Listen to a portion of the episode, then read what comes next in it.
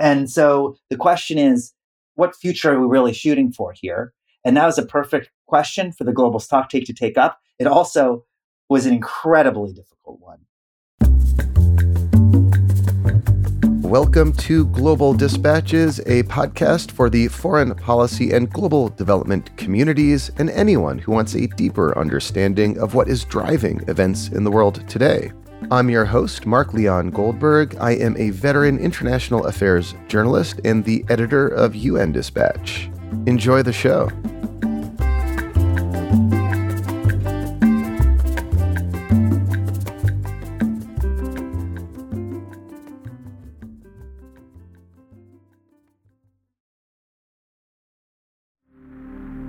The big international climate change conference, known as COP28, concluded in Dubai on December 13th, one day later than its scheduled end date. Negotiators went into overtime to hammer out an agreement that, for the first time, addressed the politically fraught question of phasing out fossil fuels. Joining me to discuss that key outcome and other significant results of COP28 is Pete Ogden, Vice President for Climate and Environment at the United Nations Foundation. We kick off discussing why this COP in particular was an important moment for the Paris Agreement goal of limiting global warming to at least 1.5 degrees Celsius. We then discuss the contentious politics and diplomacy around an agreement to phase out fossil fuels and other important outcomes of COP28. This conversation is obviously very timely. COP28 wrapped up really just a few hours ago, and this episode will give you good context for understanding why this was an important moment for international climate diplomacy. So, we have a few more episodes in store for you before the end of the year. We don't really ever take a break here on Global Dispatches, and I'm really excited for what we have in store in 2024. As always, please consider supporting the show through a premium subscription. You can pay for a subscription on globaldispatches.org or via patreon.com slash globaldispatches or directly in the Apple Podcasts app. Please just do whatever is easiest for you, and thank you. Now, here is my conversation with Pete Ogden of the United Nations Foundation.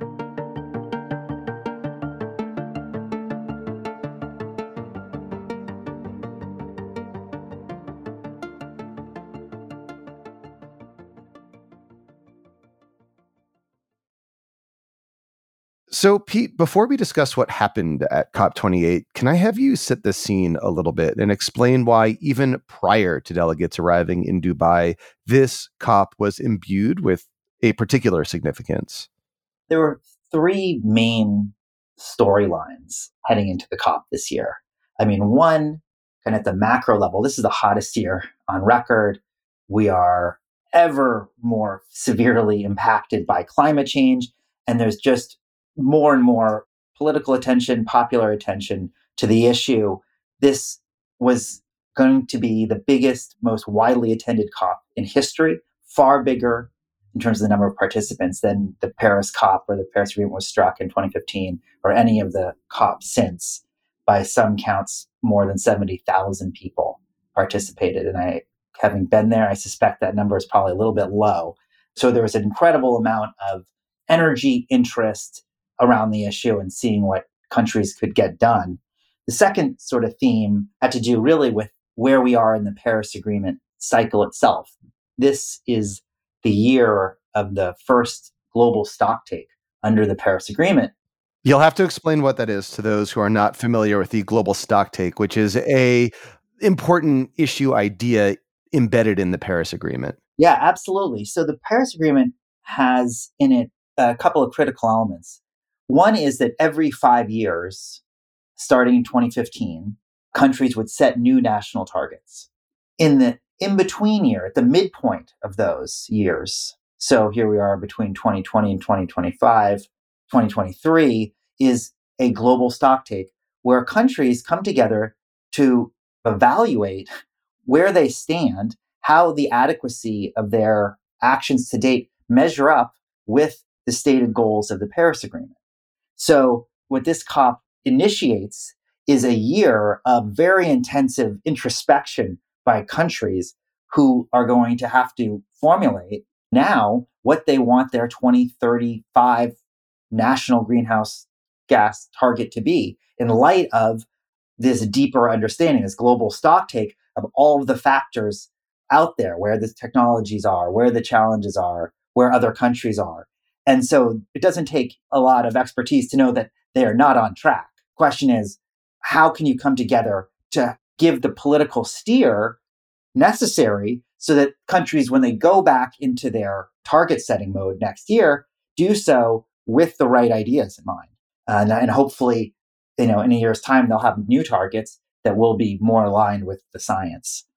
And so this just emphasizes because I, I, think this is one of the key inputs and outputs from this COP is that this COP in particular, because it marks this stock take moment, is the opportunity for countries, unlike previous COPs, to more deliberately reset their national targets and get together to discuss how they might reset their national targets in order to reach that 1.5 degree target. That's exactly right. And interestingly, too, as a side note, this is the first official global stock take. Even though targets were set in 2015 in Paris, there was really not much hope at the time or expectation that the Paris Agreement would come into force by 2017 when that first stock take would need to occur. And so they decided, well, the first real stock take will happen after between the 2020 and 2025 pledging moments. I mean, of course, as it turned out, it did come into effect in record time, but this was really the very first official global stock take. So, in addition to setting the kind of expectations for what countries are going to put on the table next year, as you said, it also was a bit of a test of figuring out what exactly a global stock take can and should do. And the third key theme heading in? The third big theme really is about fossil fuels. This was sort of elevated by the fact of the United Arab Emirates, obviously a country that's political economy is really built around fossil fuels, taking on the presidency.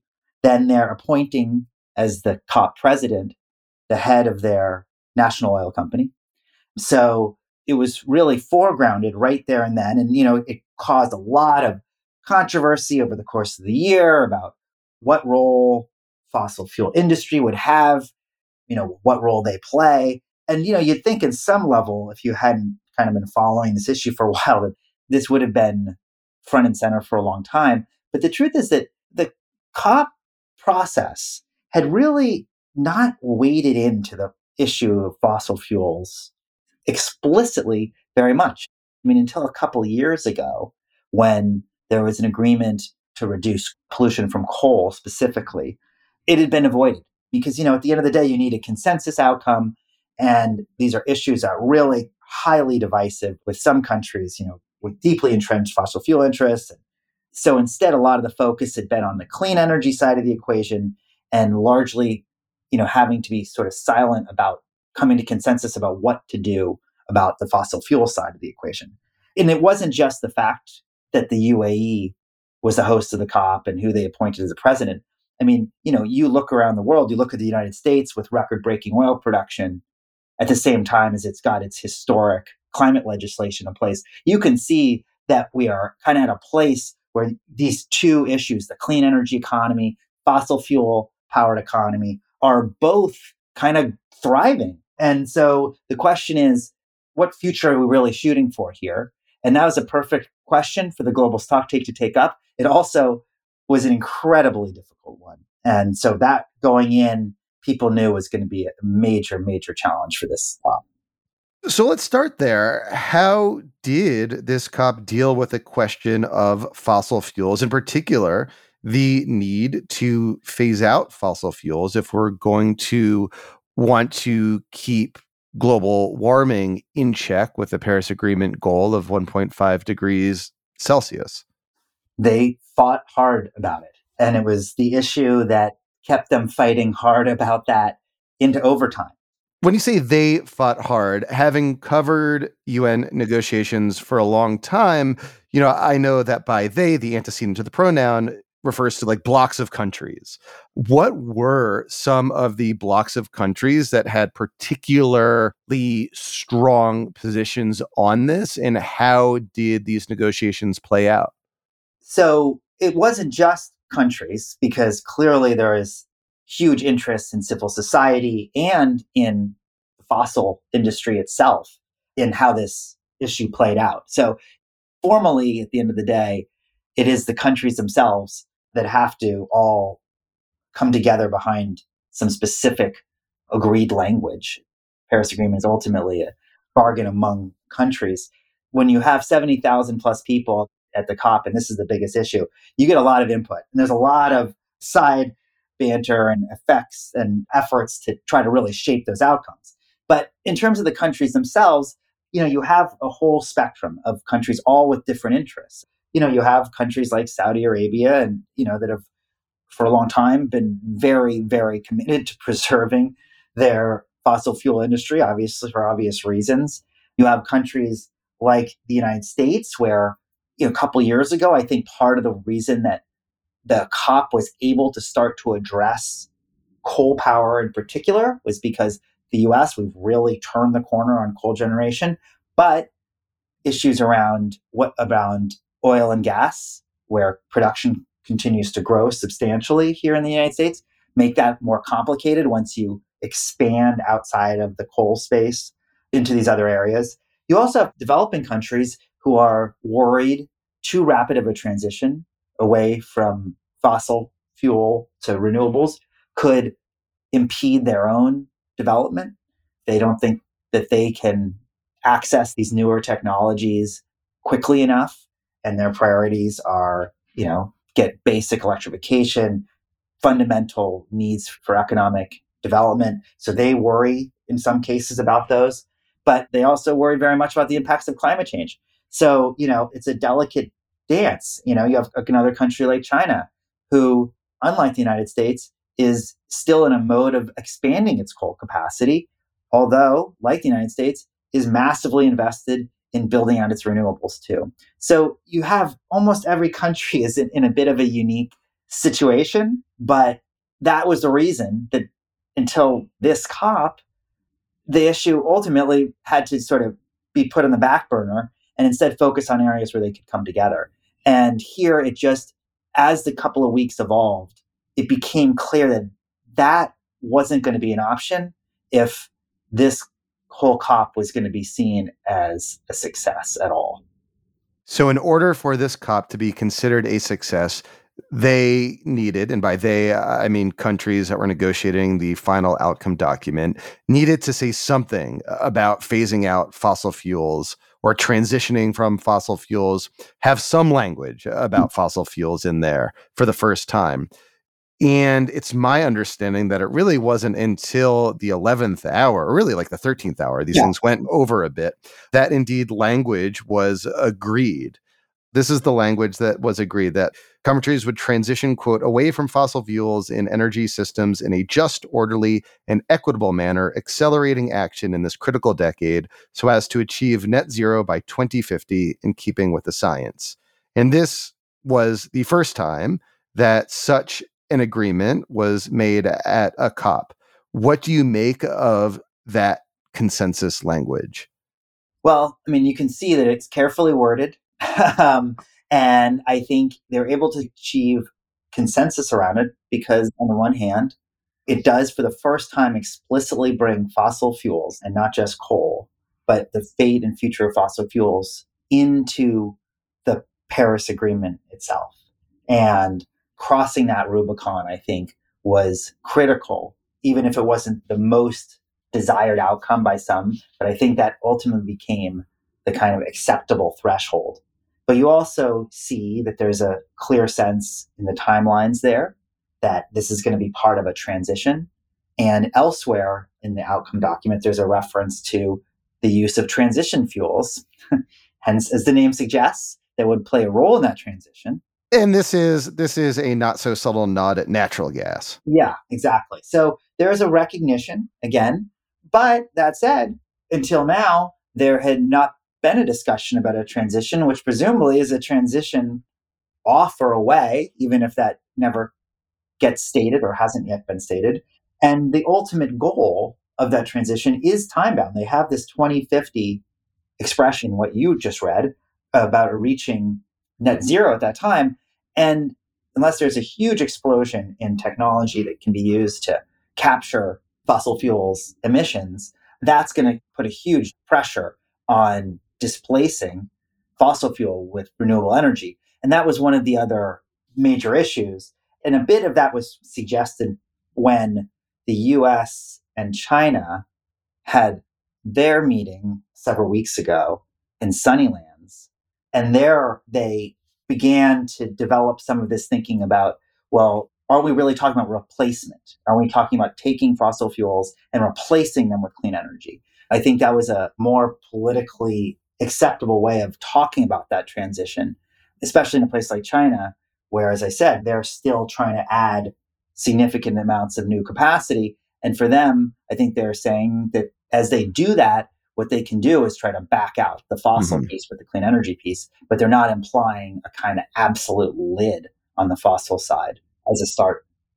So I get that this language on fossil fuels is institutionally significant for the Paris Agreement, the COP process, and international climate diplomacy. But in what ways do you expect, if any, will this language have like real world impact? Well, I think the biggest thing will be how countries interpret it when they are next year hard at work devising their next round of greenhouse gas emission targets and their plans for how to achieve those. So, in some ways, we won't know for a little while, but not too long because they really have to get to work on figuring that out. And it takes a lot of time and analysis. And I think we're going to find out how much they take this to heart, how much they're seeking loopholes in the understanding. But, you know, it helps when you have this consensus document. There aren't too many of them in this space in a highly disputed issue area. And I think they've created a new floor here that's, you know, a higher floor than we were on two weeks ago.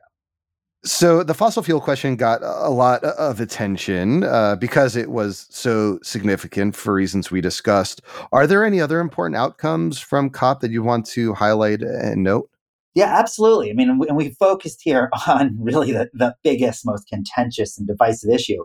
But there were a lot of really exciting and promising new agreements and announcements that are you know engineered in advance and announced over the course of the two weeks which don't necessarily include every country but rather subsets coalitions public private partnerships or other kind of innovative arrangements. And there's so much going on. I mean at the very beginning of the week right at the outset countries agreed to operationalize a brand new climate fund on loss and damage is the term of art.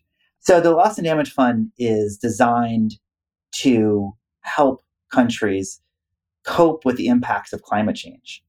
It's not about helping countries to necessarily, you know, reduce their emissions. It's what do you do for those countries who are already getting hammered by these impacts and suffering from these consequences, especially the vulnerable, most vulnerable people in the most vulnerable countries who did next to nothing to create this situation. And you know, this has been something that had been debated and argued about for years and years and years. And last year, there was a kind of breakthrough at last year's COP in Sharm el Sheikh, kind of an agreement in principle to set something like this up. And this year, 12 months later, they managed to quickly build so much support that they were able to announce how they would operationalize it right at the beginning of the COP and over $700 million of pledged funding for it. So again, that's not a huge amount in terms of the total cost of climate change, but it's, you know, it's significant that there's a recognition for need, the needs in this space and that there's enough political agreement about its importance that it that an issue that took years and years and years to argue over, you know, on the f- first few days of the COP, you know, they're able to quickly rally around it. You know, some other you know, important announcements. The countries agreed to uh, a new goal of tripling renewable energy capacity by 2030. They agreed to double the rate of energy efficiency by 2030 globally. I mean, these are all targets that, you know, we've never had before. And I think we're, again, driven by the recognition that we need to start setting targets and goals that are in line with the Paris agreements. And these are all goals that will help to really push in that direction and will be very helpful in helping countries decide and set their own national targets because these are going to help be guideposts to where we need to get to. And I'd say that also the last piece is there's been a proliferation of political declarations too that countries and other stakeholders rally around in areas that also that the COPs used to not really delve into much, such as around food issues. There was a major declaration with 120 plus signatories about the importance of focusing on the intersections of the climate, food, and agricultural challenges. So, you know, with the kind of growing profile of the COP and the surge of more and more stakeholders into the space, you are seeing lots of new areas for cooperation and expansion. You see those sort of proliferating along with the attendance list. Well, Pete, thank you so much for this helpful and very timely breakdown. Great. Thanks so much for having me.